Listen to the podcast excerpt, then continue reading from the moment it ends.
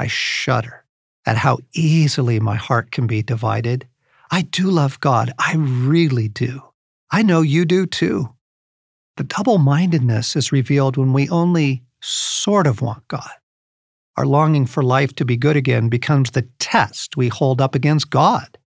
If he seems to be helping, wonderful, we believe. If he doesn't, well, we're going to chase whatever we think will fill our longing, and we'll get back to God sometime down the road. Powerful, ancient forces are pulling us in that direction.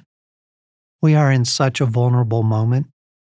We must, we must, we must choose single heartedness, where we desire Jesus above everything else, above all our other lovers, our false Edens, our passing comforts, even.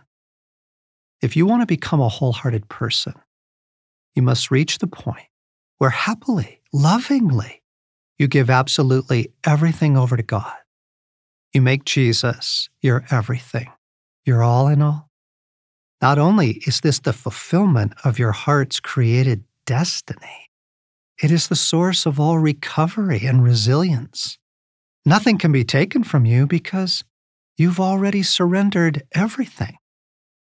Remember those flowers on the porch that I've been nursing? I noticed this morning that dry rot is creeping over my favorite hanging basket.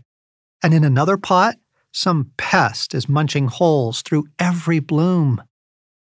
You can't hold on to things, friends. There's no looking back. It doesn't do any good, but it can do an enormous amount of harm. Remember Lot's wife.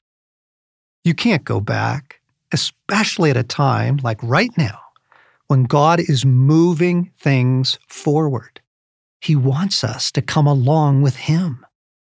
I give everything for your everything. This is now my prayer. I give everything for your everything, God.